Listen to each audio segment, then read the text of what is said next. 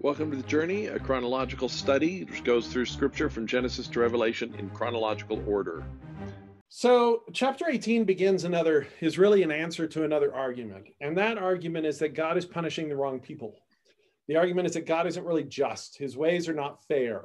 And part of that's because one thing that God has repeatedly said in his last answer was he's pointed out how there's been a history of rebellion. He's, he's been not, he's been pointing out that this isn't new. It's not like God just lost patience all of a sudden. There's been a history of rebellion. It's gotten worse and worse.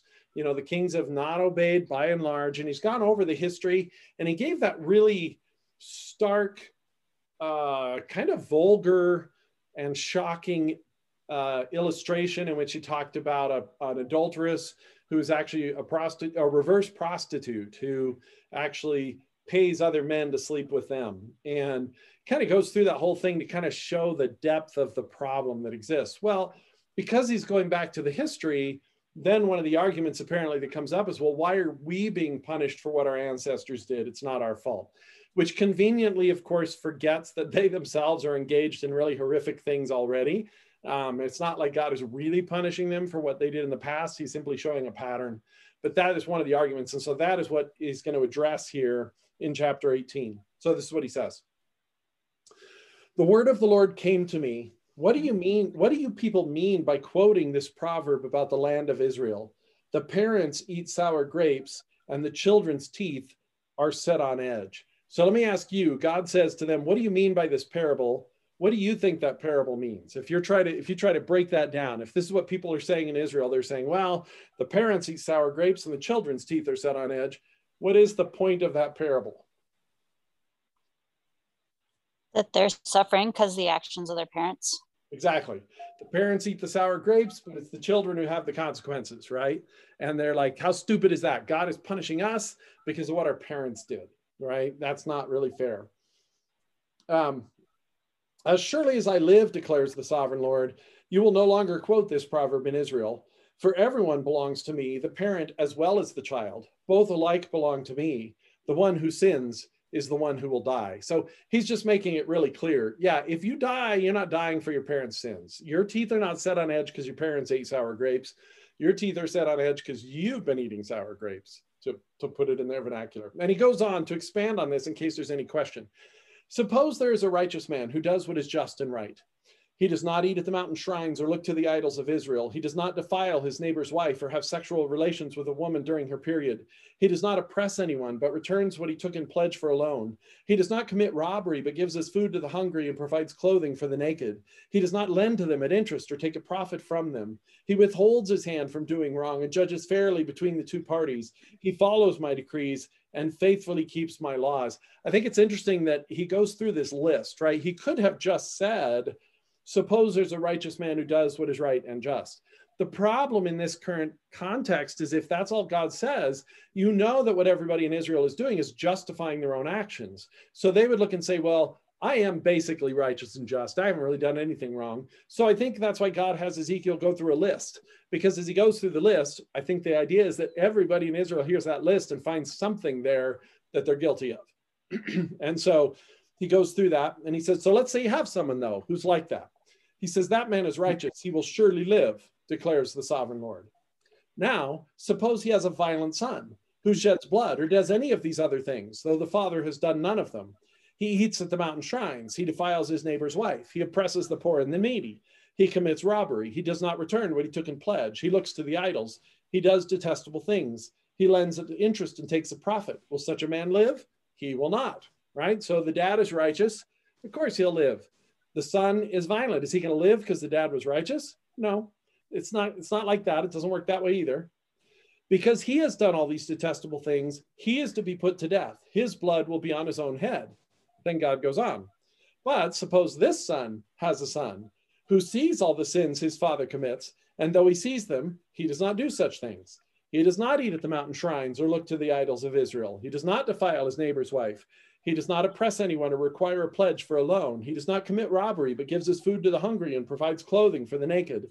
He withholds his hand from mistreating the poor and takes no interest or profit from them.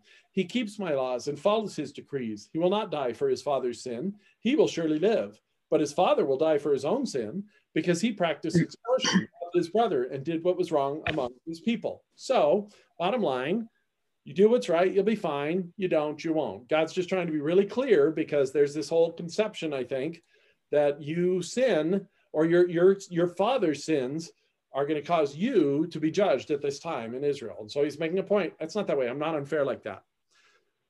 But then it's like, and you know how this is, when you're arguing with an authority, and in this case, God is the authority. He's hard to argue with. But when you're arguing about something you don't think is fair, you'll flip your argument on a dime. You'll just, you'll just, you'll just take a left turn if it fits better. So now God says, you say that I'm unfair because I do this. Let me tell you, I don't do this, so I'm not unfair. So now he says, there's some people whose argument is going to be, well, maybe it would be more fair.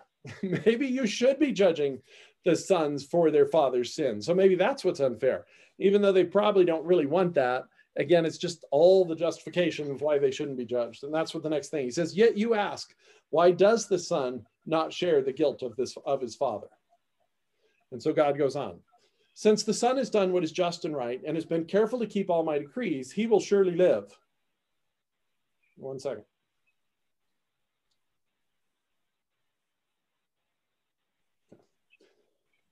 Uh, let's see.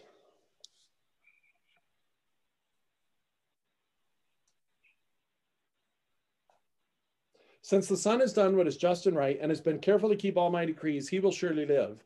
The one who sins is the one who will die. The child will not share the guilt of the parent, nor will the parent share the guilt of the child. God is being as clear as he can be, just laying it out there very clearly. The righteousness of the righteous will be credited to them, and the wickedness of the wicked will be charged against them. But if a wicked person turns away from all the sins they have committed and keeps all my decrees and does what is just and right, that person will surely live. They will not die. So in the midst of all this, God even goes further. He's like, yeah, you're going to be judged for your own sins, but guess what? I still allow room for repentance. So if you repent of what you've done, then you'll live also. Other people may look at you and say, well, they're wicked and they didn't get judged. They may not see the repentance, but I'll see it. So understand that's also part of this equation. None of the offenses they have committed will be remembered against them. Because of the righteous things they have done, they will live. So there's room for repentance individually. Doesn't matter what your dad did. Doesn't matter what your son does. It's about you and your, your walk and your position and your righteousness with God. And then God says this, do I take any pleasure in the death of the wicked, declares the sovereign Lord? Rather, am I not pleased when they turn from their ways and live? I love this verse. I think it tells us about who God is, and I think it's really important. And I think in the context, it's even more important, of course. And it, and it makes it, it kind of speaks directly to the point. And the point is this, when people are arguing that God is unjust and he's punishing people who don't deserve to be punished, what they're really saying is that God takes some sort of delight in the punishment itself, that he likes judging people, that God just wants to do it. So he's eager to do it. So he's looking for excuses. Well, your parents were bad, so that's why I'm going to do it. I don't know about the rest of you parents, but as a parent, sometimes my kids are this way, right? They think you just want to mess up my life. You just want to make things harder for me. And it's a hard thing to help them sometimes at those moments understand, actually, no, actually, I'd much rather go the other way. I would, I would love to find an excuse. Give me an excuse. Give me a reason to not discipline you. Give me a reason to not enact correction or punishment. And so that's what, so God says to them very clearly, I don't take delight even in the death of the wicked, which I think is so important. I, I think, again, there's a certain self-righteousness in us that that I, it's it's one thing to to rejoice in justice. That is a good thing. It is good to recognize, you know, that that people are held accountable, and there's a there's a relief in that, and there's a a rightness in that, and so that's okay that we rejoice in that. But at the same time, sometimes it goes further than that. And sometimes in our own self-righteousness, when we see somebody fall, you know, we see a, a, a Christian leader or a politician or a celebrity or somebody who has a lot of good stuff in their lives, and we see them fall and we see them sort of get theirs. Sometimes there's a glee in that. We're kind of like, yeah, it's about time. And I think God is saying that even he himself doesn't take glee in that. Even in the wicked, even in the death of the wicked, he doesn't rejoice. He, he rejoices in justice. He rejoices in accountability. But he would rather that the wicked turn and repent and live. It, this reminds me of Jonah, right? So in the story of Jonah, the reason Jonah did not want to prophesy to the Ninevites was because he was afraid they might repent. And he knew that if they repented, God would spare them. And he didn't want God to spare them.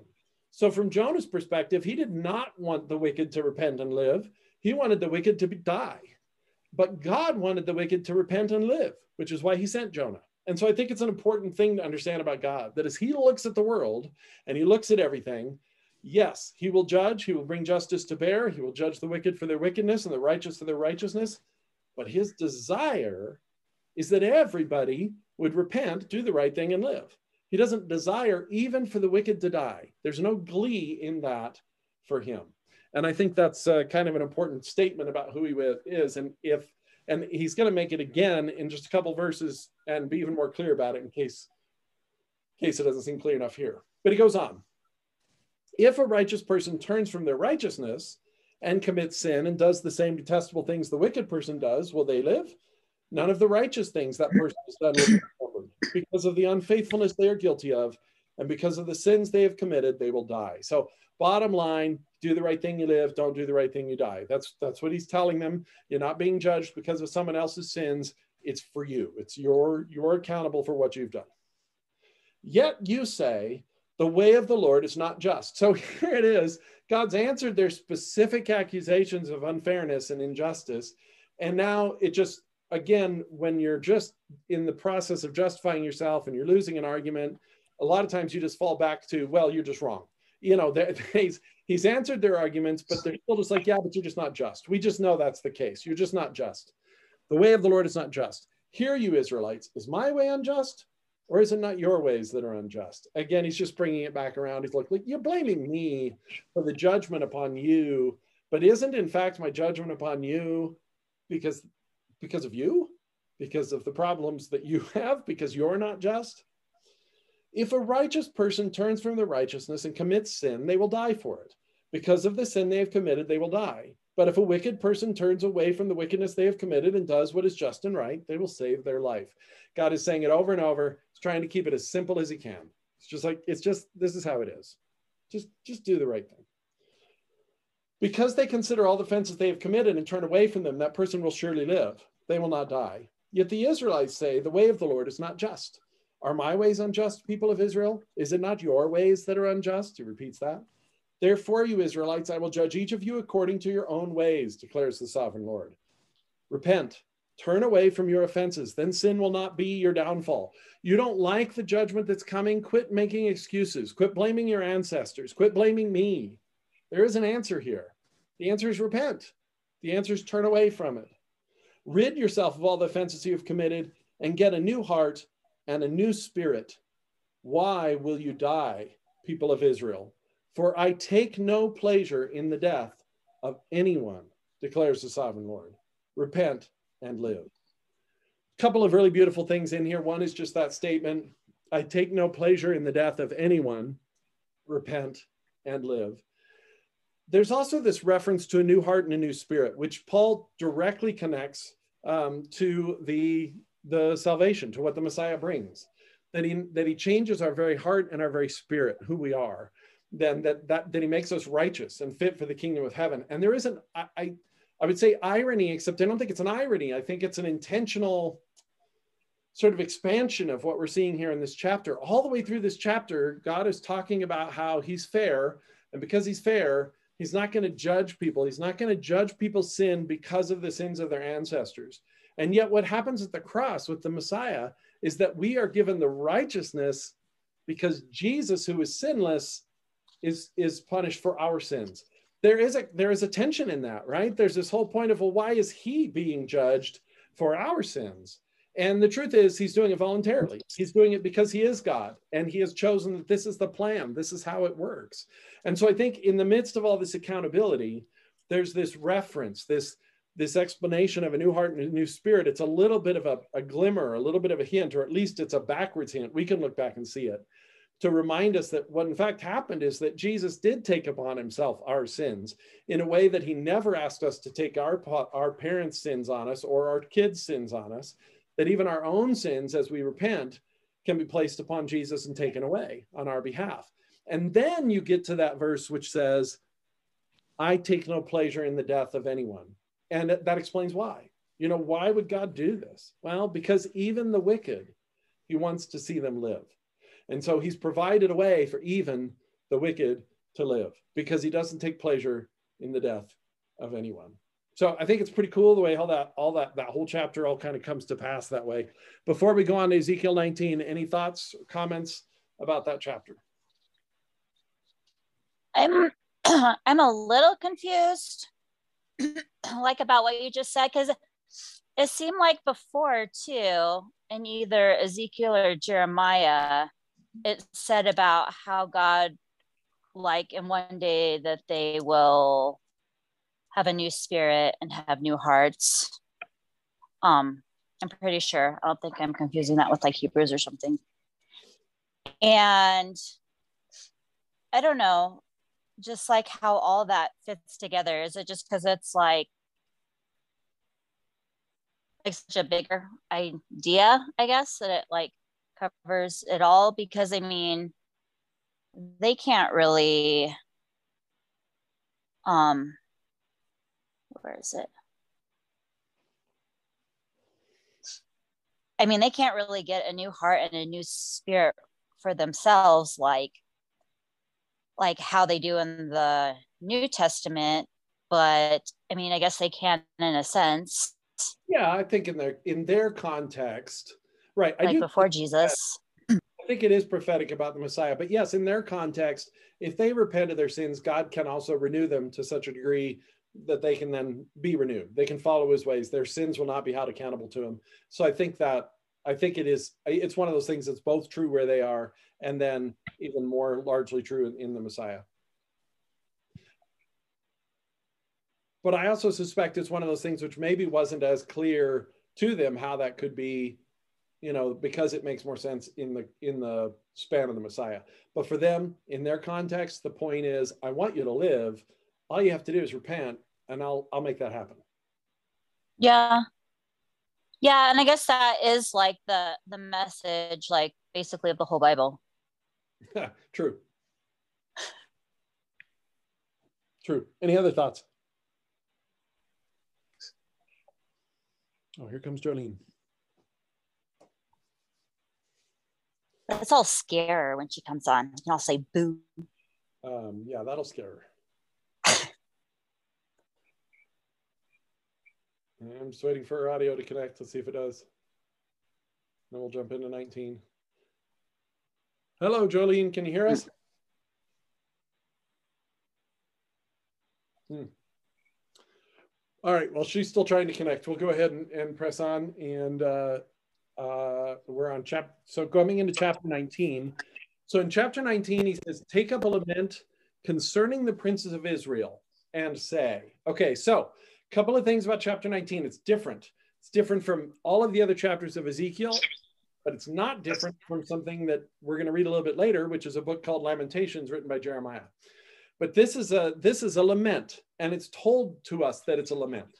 And a lament is a very specific form of, of poetry and writing in the Hebrew writings. We see some of them in the Psalms. We've actually seen some laments in the Psalms. And laments are intended to be laments. And it's, and I say that, that sounds obvious, but here's the reason I think that's important. A lament is not intended to be sort of a sneaky way to preach hope. It, a lament is a lament. A lament is an opportunity to grieve. It's an opportunity to say, this is not right, and I don't like this. It's some of the Psalms that are hard for us because they don't turn the corner. There are some Psalms which are just sad, and you get to the end and you're like, wow, where's the hope? Well, there isn't, not in that psalm. And it's interesting because at this moment in Ezekiel, it's actually really important. And he's even going to say at the end, well, I'll give you the spoiler now, and then we'll bring it up again when we get there. At the end of this lament, he's going to say, this is a lament, and it should be used as a lament, which is a weird thing to say, except that I think what Ezekiel is trying to say is, this is the time for mourning. And, and if you remember the context Ezekiel and Jeremiah are in, is what they are doing is they are bucking the general consensus and the general wisdom of all the prophets around them that everything's going to be okay. And, and it's amazing, even at this late date, at this moment in the history of Israel, when Israel's already been, been there've been three waves of exiles and things do not look good and they're going to get worse, it's amazing that the prophets are still sticking to this story that everything's going to be okay. We're going to be rescued. The, the exiles are going to come back from Babylon. It's really no big deal. Don't believe all the doom and gloom. And Ezekiel and Jeremiah keep trying to say to them, we're sorry, but that's wrong. It's not going to get better. It's only going to get better once we're in Babylon. That's it, believe it or not. But it's not going to get better here. And we're not even going to be back here for a long time. And so I think by Ezekiel putting this lament in here, he's doing a couple of things all at once. One of the things he's doing is saying, this is not a time for false hope and false optimism about things that aren't going to happen. There's a reason for hope. It's always in God, but it's not in us coming back to Jerusalem right now. So he's saying, this is a time for lament. This is a time for mourning. It would be like if you went to a funeral for somebody, and if the, the pastor didn't just talk about the, the, the, the hope of the resurrection in the future, but if the pastor literally started saying, I don't think that, that Joe is actually dead. I think he's just resting in this coffin. And before we leave this funeral, he's going to get up and, and he's going to walk around and we're going to discover he wasn't dead after all. And you can imagine that a member of the family might stand up and say, would you shut up? That is not, that's not what's going to happen. He's dead. We're here to grieve that he's dead. We're here to recognize he's dead. What you're preaching is not helping anybody or anything at all. And that's how I think Ezekiel is. He's like, I'm here to preach a eulogy about Israel, and you guys keep telling me Israel's not dead yet.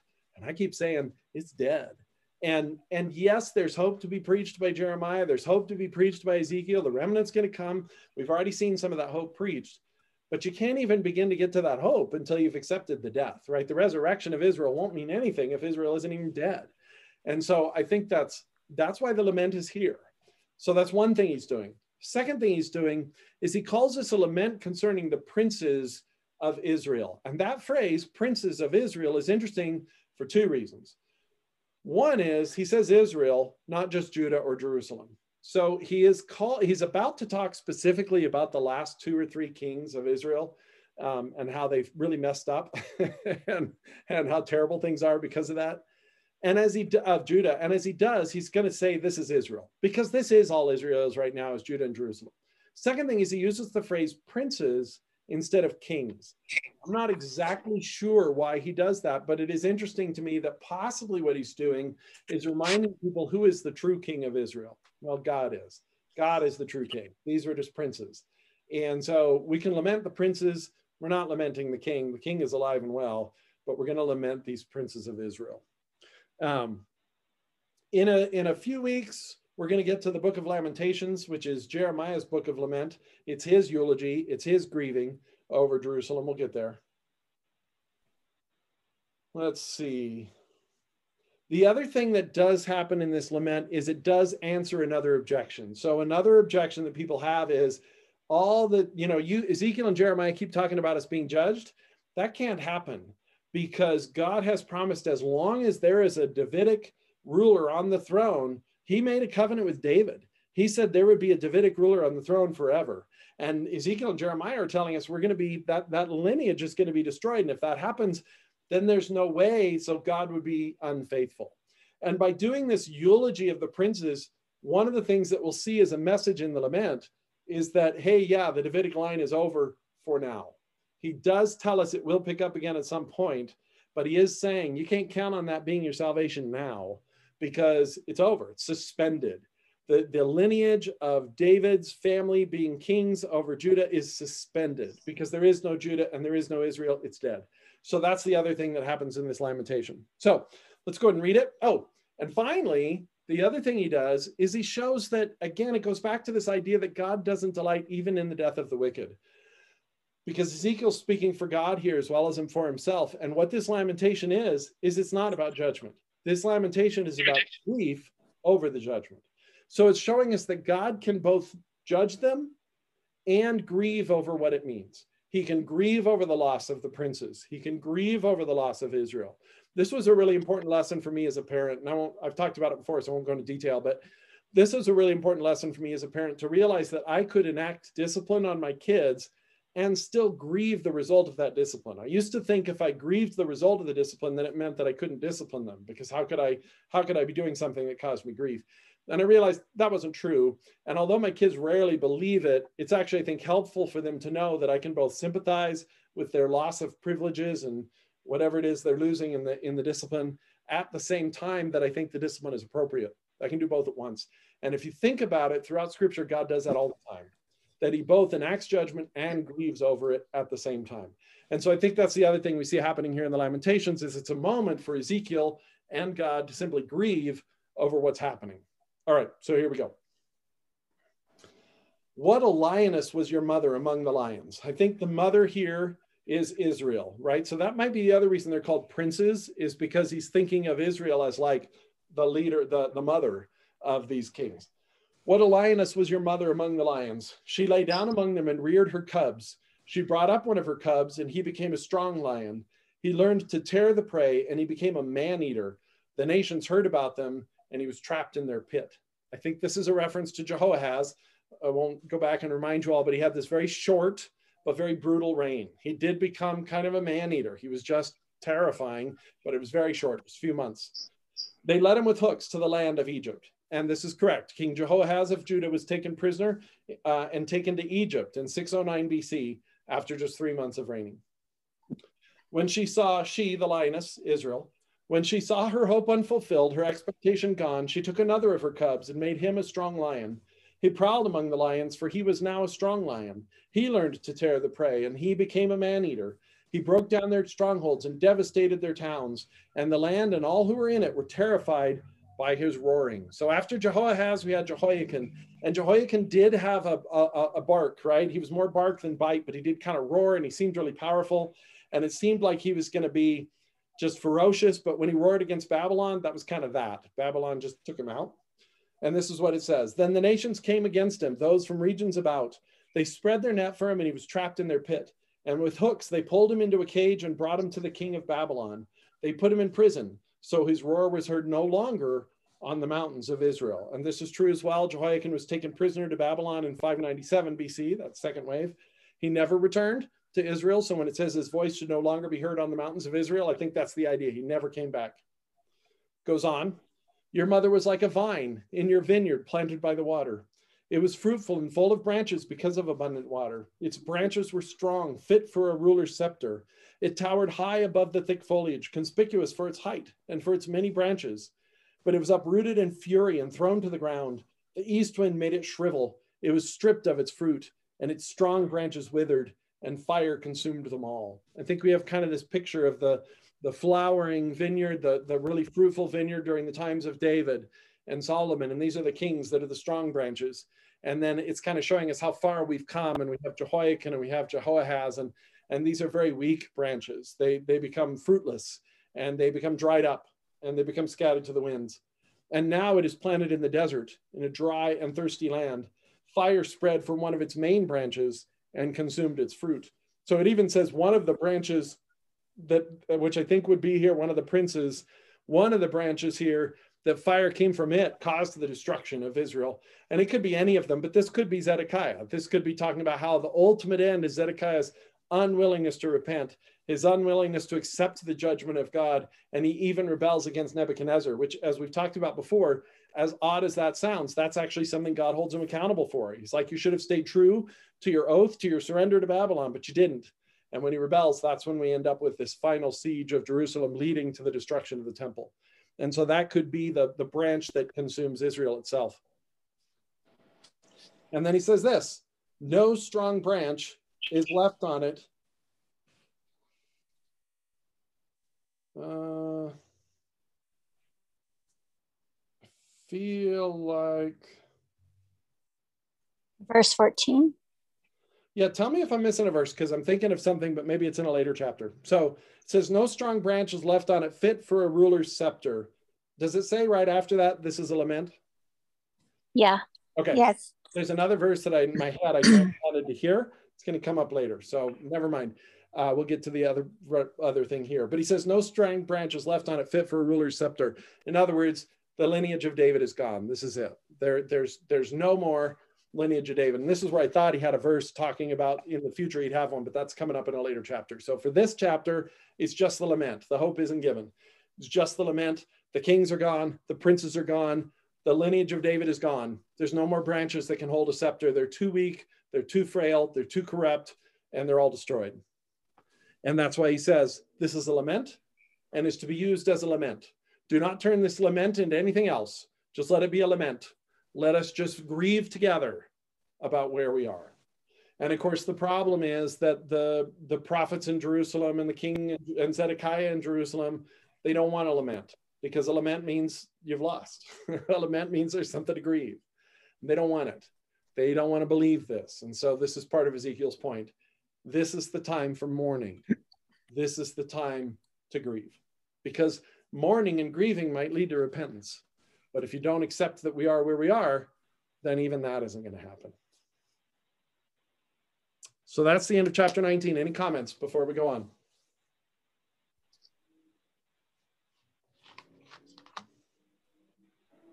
That just makes me think, the last one just makes me think like Selah, like it's a Selah. Like, yeah. Stop and think about this. Think about that, yes. And when you do, lament. It's good. All right, Ezekiel twenty. This one is very long, I think. All right, here we go. In the seventh year, in the fifth month, on the tenth day, some of the elders of Israel came to inquire of the Lord, and they sat down in front of me. So this is two years into Ezekiel's prophecies now.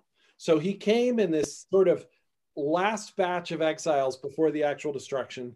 And he came and he met with the Lord, and, and he had that first vision of the glory of God coming to him. And this is two years later.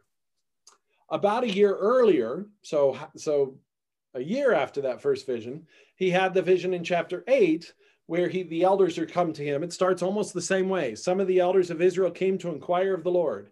And so they come to Ezekiel to ask him questions. He has this vision about Jerusalem.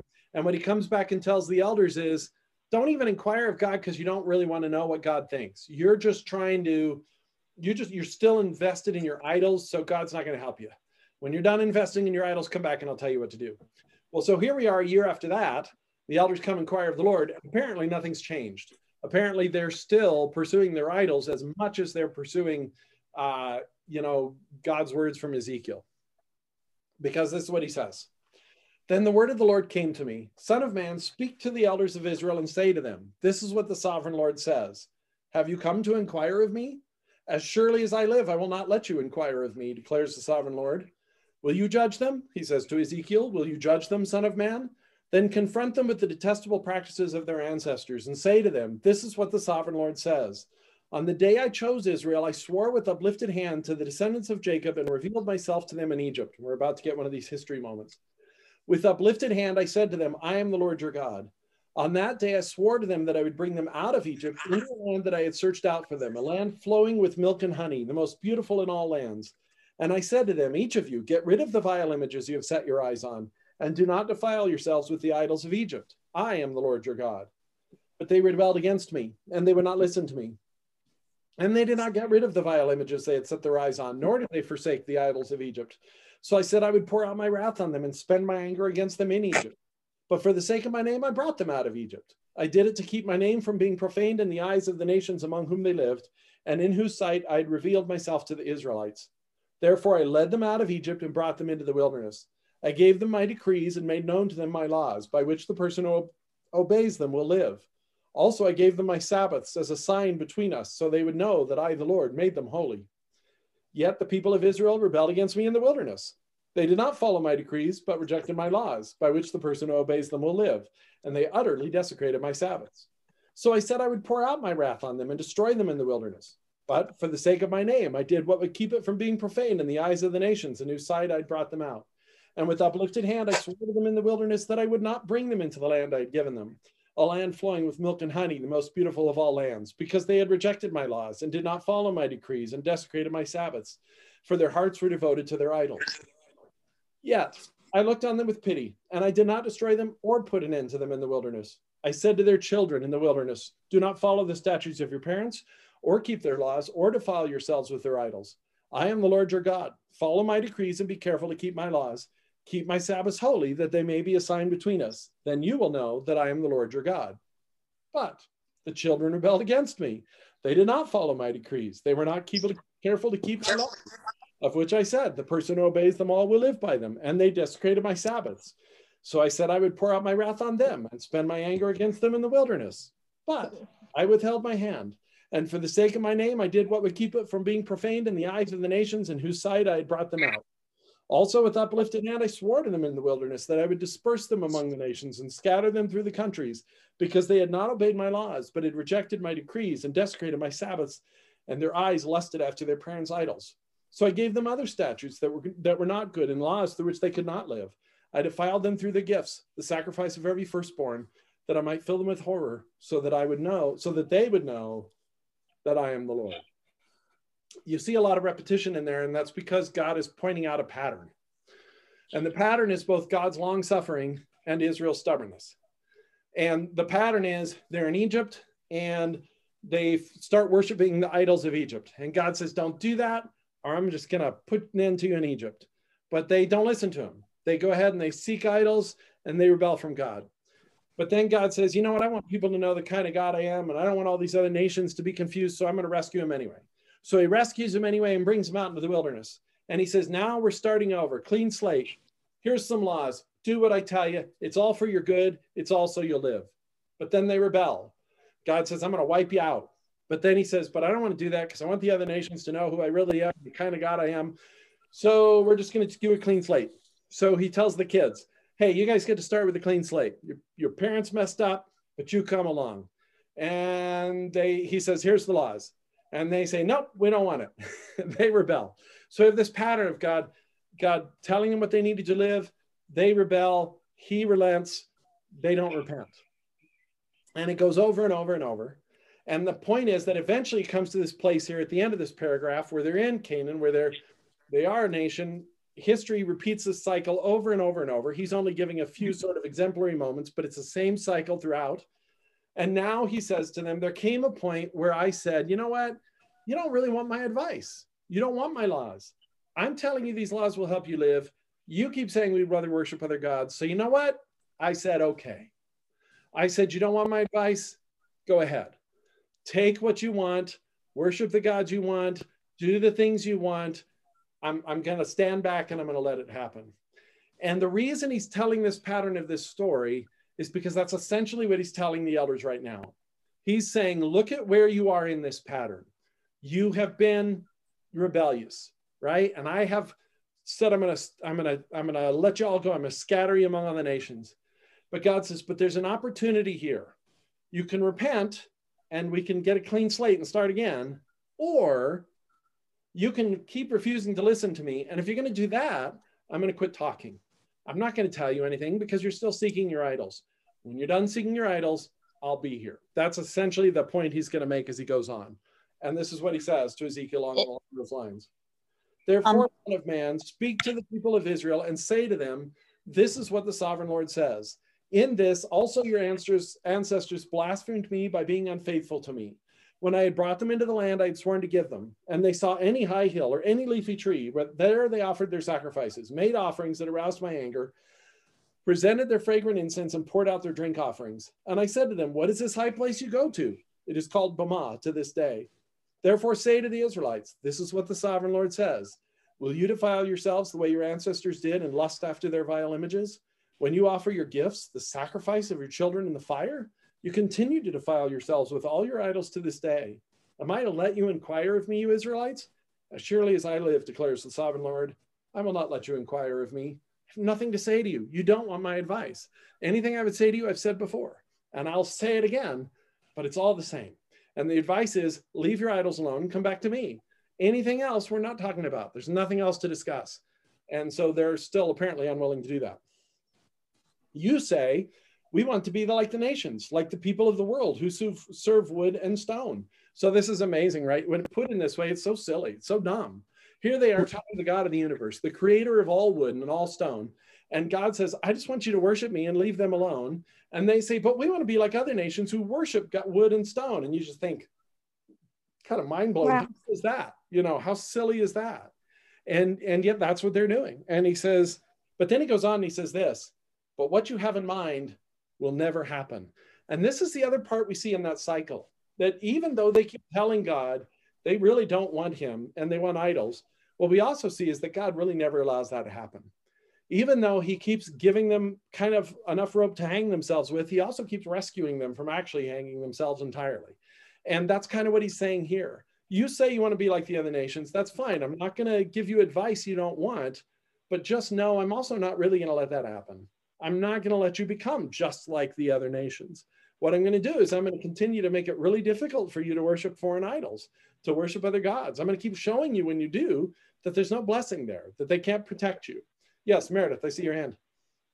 Oh, well, I was going to say too, like, kind of like along with that, I noticed when it was like going through like the history thing, I mean, those happen a lot in the Bible, but it seems like this one has like a lot more of the, but I need to protect my name, and then um and show like who God is, like just not just for you, for the other nations. And he has been doing that a lot too, just like um recently and with like all the other prophecies, which sure.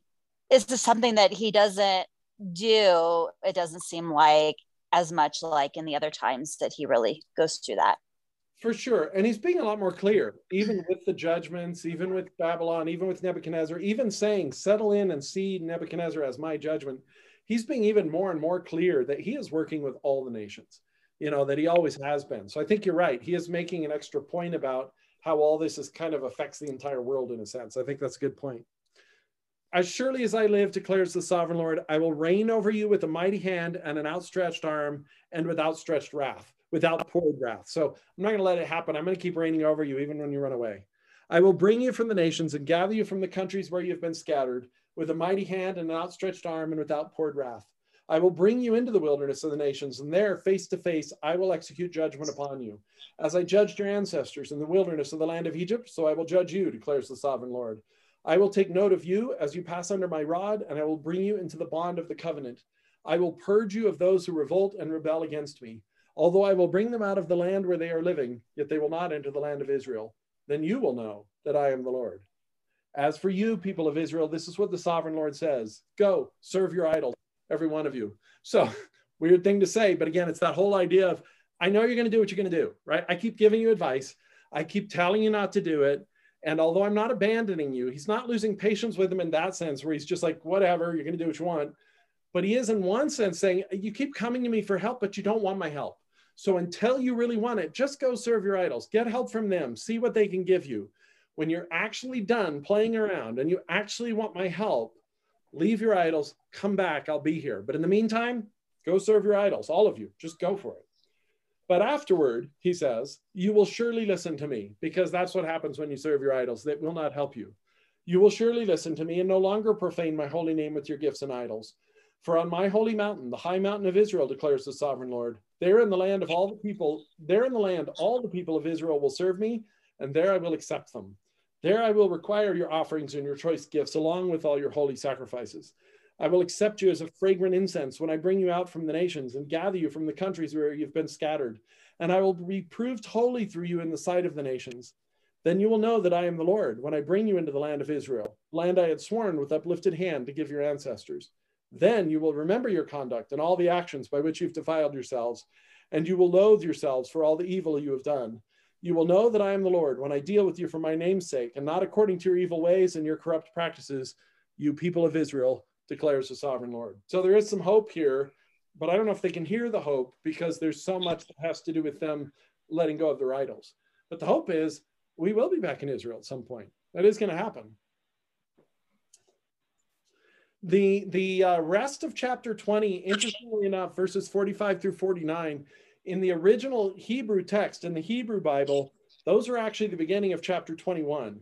I don't know why we have adjusted that uh, or who adjusted that. It may have been in the Septuagint and the Greek translation. I'm not sure when it happened, but it actually makes a whole lot more sense at the beginning of twenty-one. So we're going to pretend we've concluded chapter twenty here. Does anybody have any questions about chapter twenty before we move on to chapter twenty-one? Or comments or thoughts?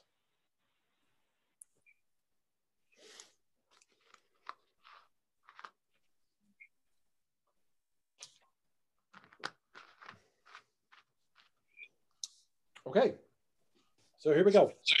Chapter twenty, verses forty-five through thirty-nine, otherwise known as chapter twenty-one.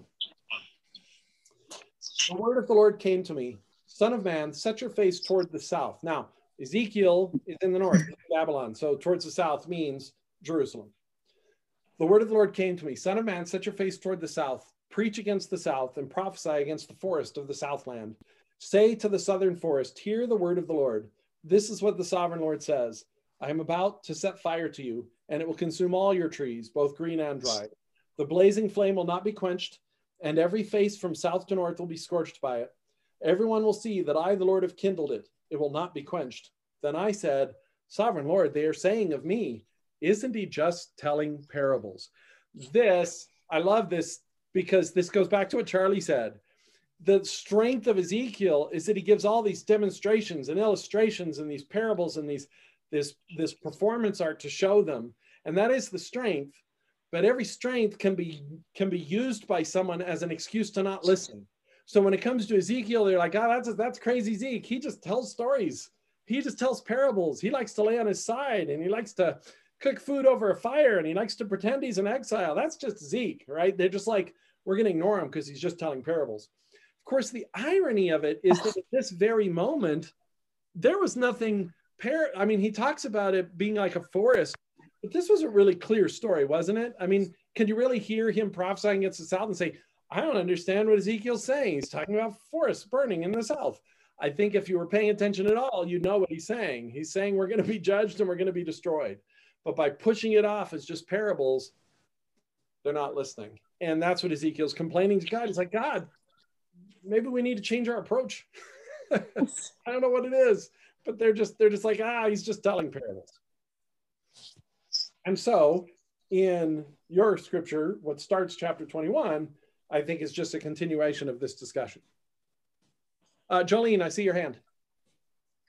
And I actually love that he uh, is, you know, honest enough with God that he can say, this is what the people are telling me. Yep. They're complaining to me about this God. Yeah, for sure. I think Jeremiah and like a lot of the prophets, they have a huge amount of respect for God, obviously, unreverence and awe and fear. And I mean, Ezekiel has seen the glory of God. And yet they do also have this comfort and confidence to go to God when they have a concern, a complaint, or a question. And I think that's I think that's pretty cool. I think some of that is the, I think we all have that, but I think for the prophets of the Old Testament, that's some of the compensation of their work, right? It's so hard that sometimes they have nobody. And I think the fact that they have God in this kind of ability to interchange with him this way, I think that's part of the blessing. That's part of the compensation for the hard life they live. Ezekiel twenty-one, the word of the Lord came to me, son of man, set your face against Jerusalem and preach against the sanctuary. Prophesy against the land of Israel and say to her, this is the, what the Lord says. And I love this. It's like Ezekiel's like, I'm telling a lot of parables. And God's like, all right, let's be clear. Let's just, let's just lay it out. Okay. They want a parable. Let's give them a parable about a sword, but they will not miss this. They can't miss this. This is about as clear as you can get. So here we go. This is what the Lord says. I am against you. How's that for a nice, simple, obvious, clear statement, right? They can't take that and go, I wonder what God means by that. No, this is really clear. I am against you. I will draw my sword from its sheath and cut off from you both the righteous and the wicked. Clearly, that's what he meant by the green and the dry, right? He's just being really clear here about this. I will draw my sword from its sheath and cut off from you both the righteous and the wicked, because I'm going to cut off the righteous and the wicked. My sword will be unsheathed against any, everyone from south to north. Then all people will know that I, the Lord, have drawn my sword from its sheath. It will not return again. The idea being it's not going to return until I'm done, right? I'm not pulling the sword out to make a threat. I'm pulling the sword out. And I used to, don't throw me in church prison. I used to play Dungeons and Dragons. I actually don't think that's an evil thing, but I grew up in a church that did. So I used to play Dungeons and Dragons. And I remember one of my characters had a sword, which was magically enchanted in that you couldn't, once you pulled it, you couldn't put it away until you'd actually killed somebody with it. Now that does sound kind of gruesome now that I think about it, but nonetheless, that was the thing. And it actually, what it did is it made you really careful when you pulled the sword, because if you were among friends, you know, what, what could you do once you pulled it? So this is kind of what God's saying, though. Once I pull that sword, it is not going back until it's done its job. It's going to stay out until everything has been accomplished. All the people will know that I, the Lord, have drawn my sword from its sheath. It will not return again. Therefore, groan, son of man, groan before them with broken heart and bitter grief. This is him saying to Ezekiel, remember the Lamentations? It's time. This is it. Lament. We're, there's no more delays. There's no, this is a moment for grief. This is a moment for mourning. The sword is out. This is it. Why are you, when they ask you, why are you groaning? You shall say, because of the news that is coming. Every heart will melt with fear. Every hand will limp. Every spirit will become faint, and every lake will be wet with urine. It is coming. It will surely take place, declares the sovereign Lord. The word of the Lord came to me. Son of man, prophesy and say, this is what the Lord says. A sword, a sword sharpened and polished, sharpened for the slaughter, polished to flash like lightning. Shall we rejoice in the scepter of my royal son? The sword despises every such stick. You're going to point to your king, you're going to point to Zedekiah, and you're going to say, he'll protect us. You think the scepter of Zedekiah is going to stand up against the sword of God, which has been sharpened and polished and prepared for slaughter? You're crazy. The sword is appointed to be polished, to be grasped with the hand. It is sharpened and polished, made ready for the hand of the slayer. Cry out and wail, son of man, for it is against my people. It is against all the princes of Israel. Here's that combination of judgment and grief all at once. Yes, cry, grieve. It's my people that we're judging, but yes, that's what's happening. Therefore, beat your breast. Testing will surely come. And what if even the scepter, which the sword despises, does not continue, declares the sovereign Lord? What if the lineage of David is actually wiped out? That's both the fear and the argument of the Israelites right now. What if Zedekiah is destroyed? What happens to that lineage of David? What happens to the covenant that we had between God and David, which has protected us all this time? Son of man, prophesy and strike your hands together. Let the sword strike twice, even three times. It is a sword for slaughter, a sword for great slaughter, closing in on them from every side, so that hearts may melt with fear and the fallen be many. I have stationed the sword for slaughter at all their gates. Look. It is forged to strike like lightning. It is grasped for slaughter. Slash to the right, you sword, then to the left. Wherever your blade is turned, I too will strike my hands together, and my wrath will subside. I, the Lord, have spoken. This is it. No more delays, no more arguments, no more objections. The sword is out, and I'm not putting it away. The word of the Lord came to me. Son of man, mark out two roads for the sword of the king of Babylon to take. So right on the heels of God's judgment being a sword, he talks about the sword of the king of Babylon. Again, a reminder, who is this judgment coming? Where is this judgment coming from? Who is God's sword in this judgment? Well, it's Nebuchadnezzar. Unlikely as that may seem to the Israelites, as it may seem even to Nebuchadnezzar, that's what Nebuchadnezzar is. He is the sword of God at this moment. Mark out two roads for the sword of the king of Babylon to take, both starting from the same country. Make a signpost where the road branches off to the city. This is one of those moments where he tells Ezekiel to do something. I'm not entirely clear what he's doing. Is this in his model that he's already created? Is he actually going to a certain crossroads and putting up signposts? I don't know what he's doing here, but again, we get, we know what the point of it is because he's going to tell us. Make a signpost where the road branches off to the city. Mark out one road for the sword to come against Rabbah of the Ammonites and another against Judah and fortified Jerusalem. For the king of Babylon will stop at the fork in the road, at the junction of the two roads, to seek an omen. He will cast lots with arrows. He will consult his idols. He will examine the liver. Into his right hand will come the lot for Jerusalem. So here's what he's saying. He's saying there's going to come a moment where King Nebuchadnezzar is going to have a choice. He's going to say, do I go take care of the Ammonites who are being a little unruly, or do I go take care of Judah who's being a little unruly? And he's going to get to this crossroads and he's going to do all his stuff that he does to appeal to his gods. We actually know, we don't know what all of this means, like cast lots with arrows. It's probably similar to casting lots like the Israelites did, but we don't really understand exactly how that works either. Consulting his idols. But this examining the liver, interestingly enough, historically, we know this is a Babylonian thing, that they developed a science. They actually saw this as a science. I mean, whatever the term science meant to them at that day, they saw it basically as a, as a sure technique that, that what they would do is they would take the liver of a sacrificed animal and they would read the liver, and by the amount of color on it and fat on it and things like that, it would give them answers to questions. So he's saying that Nebuchadnezzar is going to do all these things, and they're all going to point to Jerusalem. Then they're going to tell him, don't go to the Ammonites, go to Jerusalem. And whose fault is that? Clearly God's fault. That's the point God's making. I'm going to make sure that when he comes to this crossroads, he's going to head towards Jerusalem. Well, and that's actually interesting too, because it kind of reminds me of a couple of other things. Well, a couple other pieces of this overall narrative that he's making sure they understand, which is that there wasn't anything magic about Jerusalem because it was where God had chosen, and that's what made it special. He didn't choose it because it was special. And so similarly, the, the idea of reading the livers, it's not really...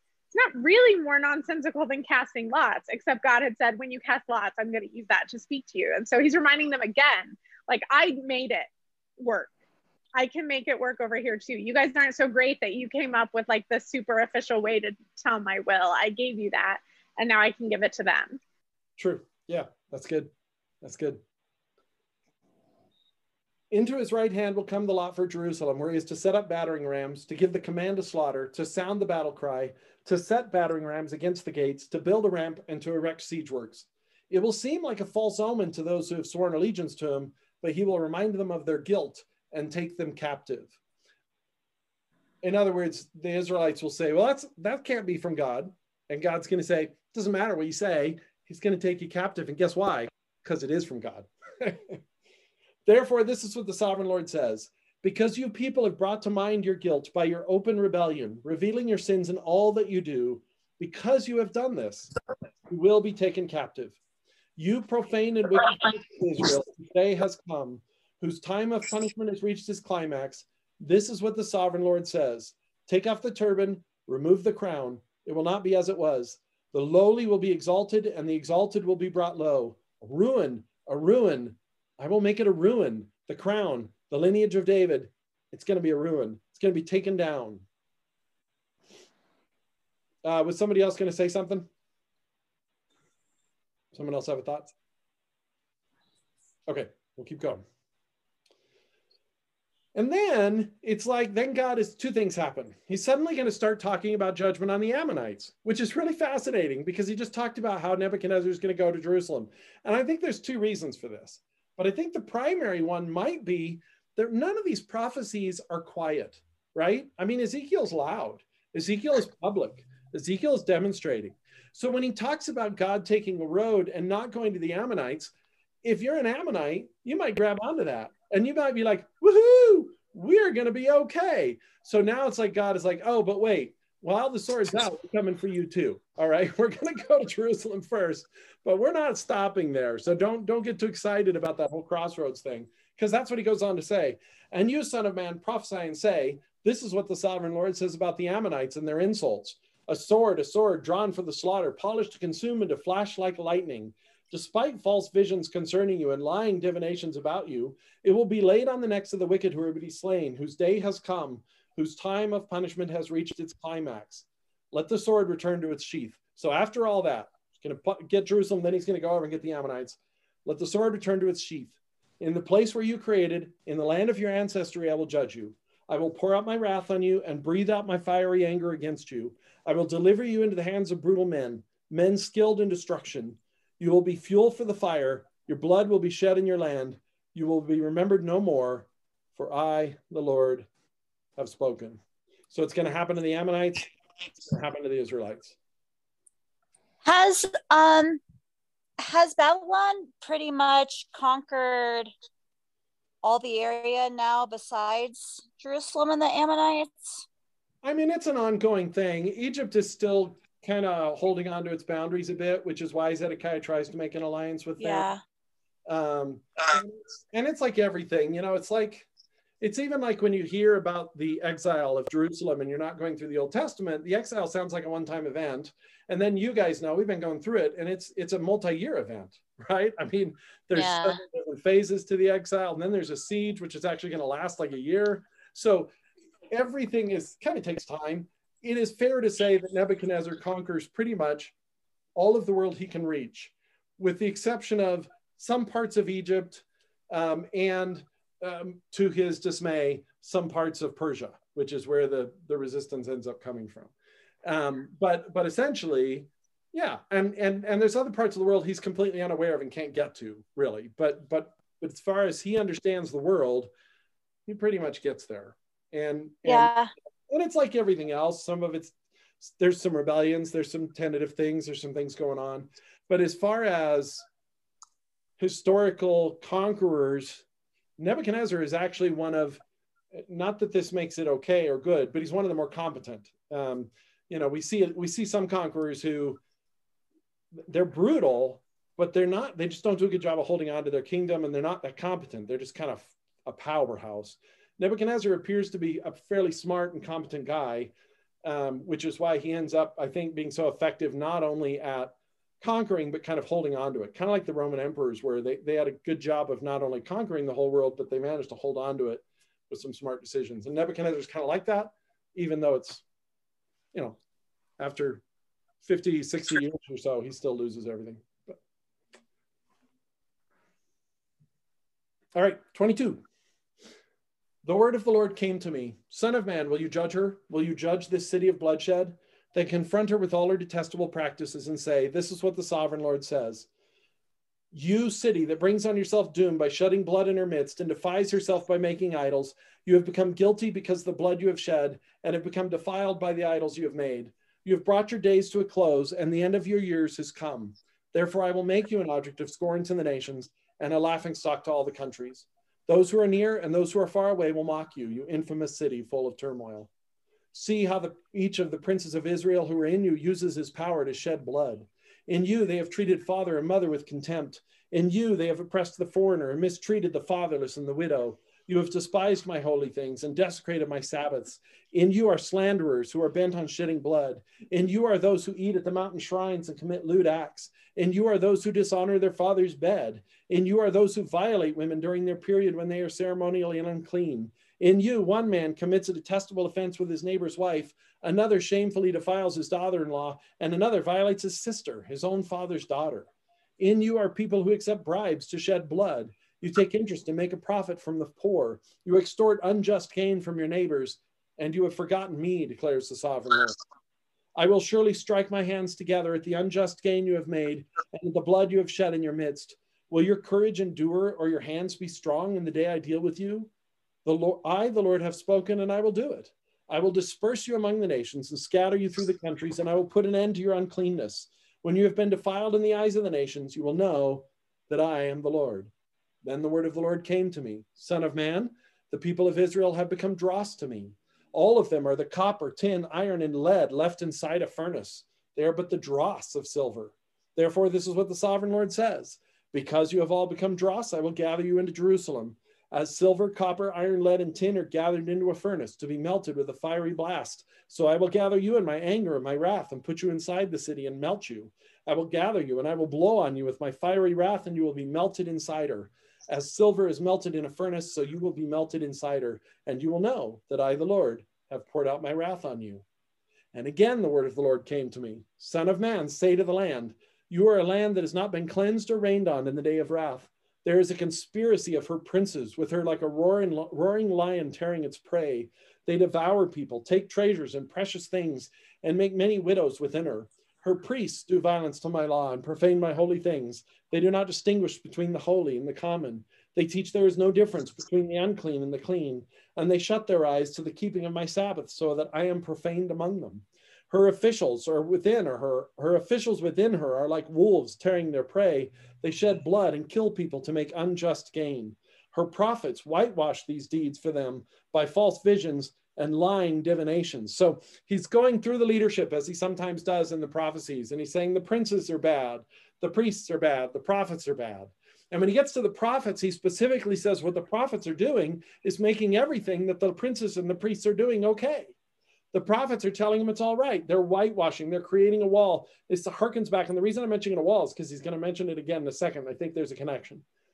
He's, he, and he talked about this before, that the, what the prophets do is they create this wall that has no substance. It's got, it's, it's untempered. Um, what's the word I'm looking for? What's that?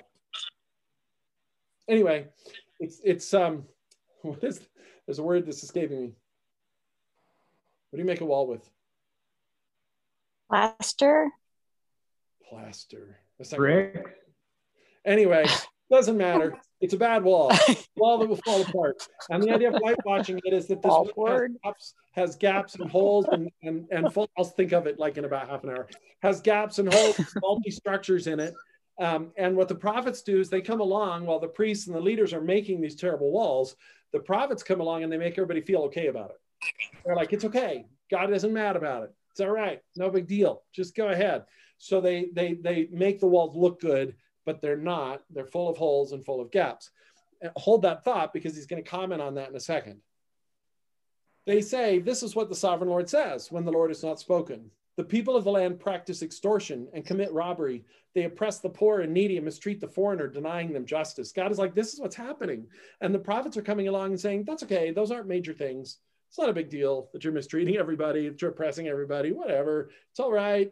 We're going to be okay. Thus the Lord says, but the Lord never said that. And then God says this, I looked for someone among them who would build up the wall and stand before me in the gap on behalf of the land, so I would not have to destroy it, but I found no one. Okay, a couple of interesting things about this statement. One is he's clearly harking back to this whitewash idea. There's people who are building bad walls, and there's people who are making the walls look good, but what God can't find is somebody who will actually build the wall or stand in the gap, literally go in and fill that spot so that God doesn't have to destroy everything. And, and one of the things that's interesting about this statement is that God is looking for that person. And it harkens back to that idea that God is not eager to see everybody die. What God is looking for is an excuse to not have that happen. Here's a second interesting thing about this statement. Many, many weeks ago, probably a couple months at this point, there's a moment in Jeremiah's prophecies where God says to Jeremiah, go through Israel and find me one man. Find me one righteous person. And if you do that, I'll call it all off. And Jeremiah is unable to do that. He's unable to find anybody. But here's the third interesting thing about this statement. Why doesn't Jeremiah count? Right? I mean, God says he's looking at the land and he can't find one person to stand in the gap, but isn't Jeremiah doing exactly that? Isn't Jeremiah being righteous and doing what God calls him to do? And I think the point is this. I think it's not that there isn't any righteous people in Israel, because I think there probably are other people who are listening to Jeremiah. There are the remnant who are, who are still hearing him and obeying him. There may be very few, but I think there are. But even if there aren't, we know there's Jeremiah. So why doesn't he count? Why don't those others count? I think the point is this is still all about the leadership. What God is doing is he's saying, among all the princes, among all the prophets, among all the priests, basically, the word that God has used previously for all these people is shepherds. And what he's saying is that there may be some good sheep, but among all the shepherds, I don't have a single shepherd that will stand in the gap and do the right thing. I can't find it. Now, Jeremiah is, but he's not official. Jeremiah has no official position. And I think that's part of God's point, is the people that, that, that will do what's right won't be given a place of authority. The people in Israel will not grant influence to the people who speak for me. They will only grant influence to the people who promote their own power. And so as I look at the whole city of Jerusalem and I look for that leader, that one leader who will stand up and stop whitewashing and stop building bad walls and stop only looking out for their own power, says, I can't find anybody. There's nobody to stand in that gap. There's nobody to make that difference that I'm looking for. Okay, so I I have a question, and maybe I'm just like taking it too literally, but he keeps saying, you know, this will happen, and then you will know that I am the Lord. But I don't know, it doesn't seem like that like really happens. Why did they come back to Israel in seventy-five years? Well, um, uh, Nehemiah, right? Um, brings them back. But a lot of the people don't even, and like to rebuild it and stuff. Well, and I guess Ezra is getting the people ready too. Yep. But like a lot of people like don't come back, and some don't, but the point, Ezra, Ezra is really important. Ezra is a priest, and Ezra, before Nehemiah, Ezra comes back and starts rebuilding um, the temple, and he starts rebuilding the, the law. He starts rebuilding the understanding of who God is. So I think you can make a very clear argument that their return coincides with the people of Israel, not all of them, absolutely not, but it coincides with a few people standing in the gap. It coincides with enough people seeing, yes, God is God. And that's the point, is that they're going to recognize that they've been worshiping all these other idols, trying to get them to protect them. And when God steps back and stops protecting them, that's when they're no longer protected. And, they re- and they're going to realize that not everybody, but Daniel and Shadrach and Meshach and Ezekiel and Jeremiah and Esther and Mordecai. And I mean, there's a list of people now as we start going through the rest of the Old Testament. These are people that do recognize, oh, God is our God, and we need to return to him, whether we're in Babylon or we're in Jerusalem. And I think some of the, some of the if then, some of the I'm going to do this and then you'll know I'm the Lord, goes back to the idea that as long as they're still in Jerusalem, they are clinging to other definitions of who they are. We are the people where the temple is. We are the people who are a protected nation. They keep going back to this idea of being the nation of Israel, but they keep forgetting what it means to be the people of God. And by taking all that away from them, they are forced to recognize, can, can he still be our God while we're in Babylon? And the answer turns out to be yes. And so I think that's part of what he's saying. So when I've taken everything else away, you'll realize I've all, I'm all you've got, and I'm still here. Well, and I guess that makes sense too, because when it's like rebuilt and when the people like come back and stuff, then it is based back on God instead of what it is based on now, essentially, like the core. one hundred percent. In fact, Nehemiah's main job is not rebuilding the wall. Nehemiah's main job is rebuilding the national identity of Israel so that it's no yeah. longer based upon them being a powerful and glorious nation, and instead it's based upon them being the God's people. And Ezra and Nehemiah, that's what they do together, is they, they re-identify what it means to be Israel.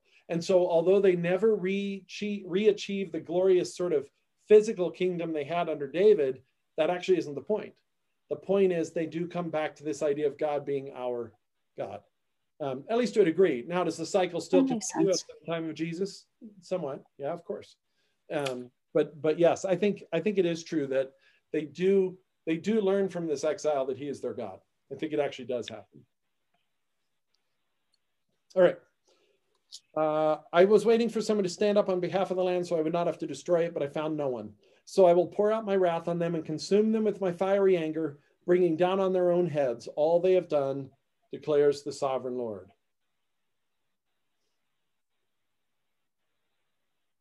All right, we can do twenty-three and twenty-four pretty fast. I'd like to do it and see if we can get to the end.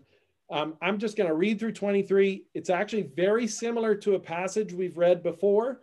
And it's very similar to a passage that I don't want to comment a lot on because it's awkward enough as it is. Remember that passage we read where Spurgeon was like, no pastor should even read this out loud? This is just as bad, if not worse. I don't know why they don't make this comment about this passage. But it's also essentially the same point. It's showing the disgusting nature and level of their unfaithfulness to God. All right. I will only make one comment as I go through it, and that's to explain the names he's going to give us in a second. Other than that, I'm pretty much going to read it straight through. You'll all get the point. The word of the Lord came to me. Son of man, there were two women, daughters of the same mother. They became prostitutes in Egypt, engaging in prostitution from their youth. In that land, their breasts were fondled and their virgin bosoms caressed. The older was named Ohola. Ohola means her own tabernacle. And as we're going to be told, Ohola is Samaria, and Samaria is Israel. Remember, that's another name for northern Israel. So we're going to have Israel and Judah described here. And Israel, their name is her own tabernacle. And I think the idea of calling her her own tabernacle is this was led, this was the first big sin of Israel. This was led to their, this is what led to their lack of unity with Judah and Jerusalem. This was what uh, Jeroboam did that became kind of the mark of evil for the rest of the kings. And that's that they began to make their own tabernacle. They refused to go back to Jerusalem, but instead they created their own little worshiping places. And at first they were worshiping the true God in them, but eventually they became places of idol worship. But it was this that led to their lack of unity. It was this that led to them to ultimately split with Judah. And so he calls them her own tabernacle. So the older one was named Ohola, and her sister was named Oholibah. Now Oholibah means the tabernacle is in her, and Jerusalem indeed has the temple in her. But I think by calling her Oholibah, he's attacking their point of pride. They think because the temple's in her, it proves that they're better than Israel. And that's why they survived longer, and that therefore they don't deserve to be judged. And what God is going to point out is that Oholibah is actually worse than Ohola, because they had the example of Samaria that they could have looked to and learned from. And instead of learning from it, they just go worse. They like double down on everything that Israel did. Now, let me just read it. They were mine and gave birth to sons and daughters. Ohola is Samaria and Oholibah is Jerusalem. I love that. Let's give them names and then let's take the mystery out by telling you who they really are anyway. But here we go. Ohola engaged in prostitution while she was still mine, and she lusted after her lovers, the Assyrians, warriors clothed in blue, governors and commanders, all of them handsome young men and mounted horsemen. She gave herself as a prostitute to the elite of the Assyrians and defiled herself with all the idols of everyone she lusted after. She did not give up the prostitution she began in Egypt, when during her youth men slept with her, caressed her virgin bosom, and poured out their lust on her. Therefore I delivered her into the hands of her lovers, the Assyrians, for whom she lusted. They stripped her naked, took away her sons and daughters, and killed her with the sword. She became a byword among women, and her punishment was afflicted on her. Her sister, Oholibah, saw this. Yet in her lust and prostitution, she was more depraved than her sister. She too lusted after the Assyrians, governors and commanders, warriors in full dress, mounted horsemen, all handsome young men.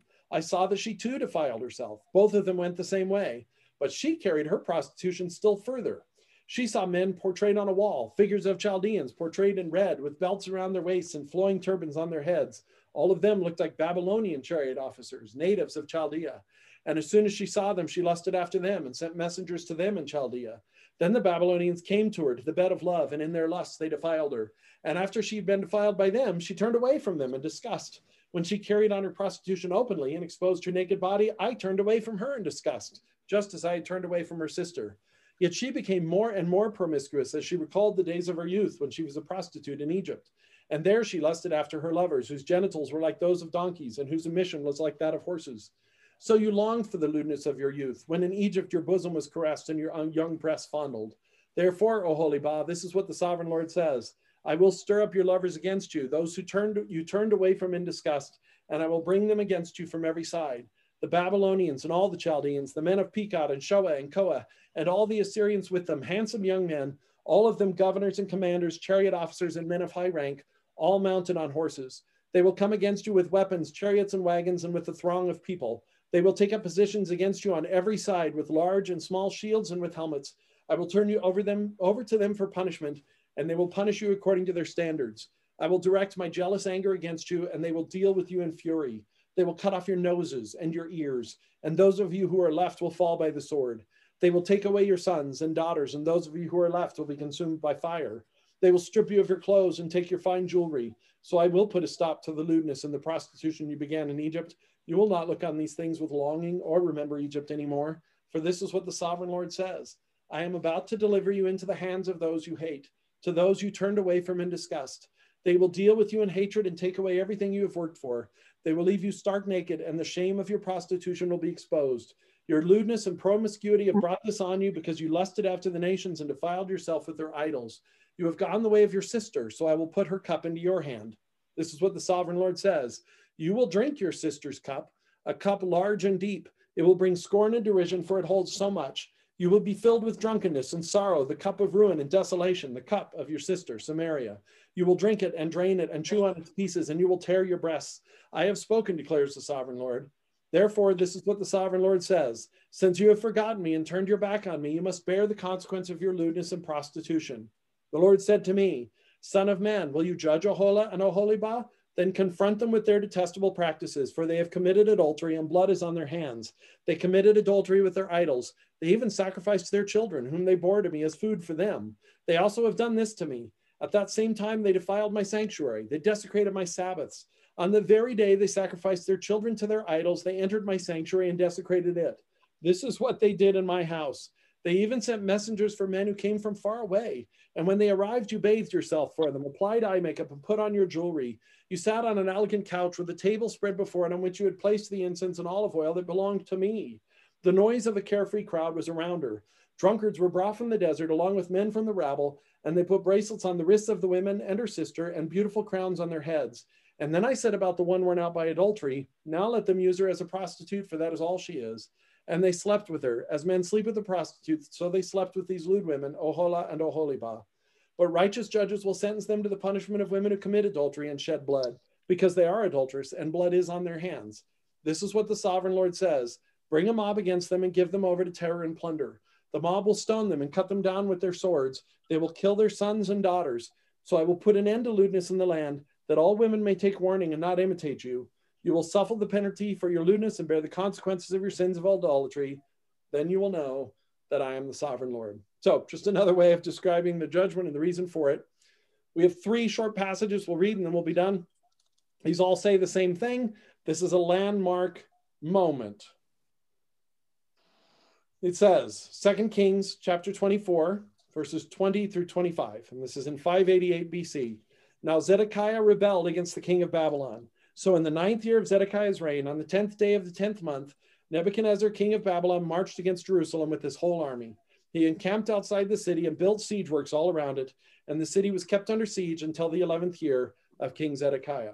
Jeremiah fifty-two, verses three through five says this, Now Zedekiah rebelled against the king of Babylon. So in the ninth year of Zedekiah's reign, on the tenth day of the tenth month, Nebuchadnezzar, king of Babylon, marched against Jerusalem with his whole army. They encamped outside the city and built siege works all around it, and the city was kept under siege until the eleventh year of King Zedekiah. This date and this event, it's recorded in four different places here in Scripture, and it's because it's an it's a it's a really iconic moment for the Israelites. It's like nine eleven for us. This is a date that they know. That's why we even have the exact date to this day. It's a date, it's a time, it's a moment. It is the it is the beginning of the destruction of the temple. Even though it's a siege that lasts for a whole year, this is it. This is when the sword is drawn and it's not put away until it's all done.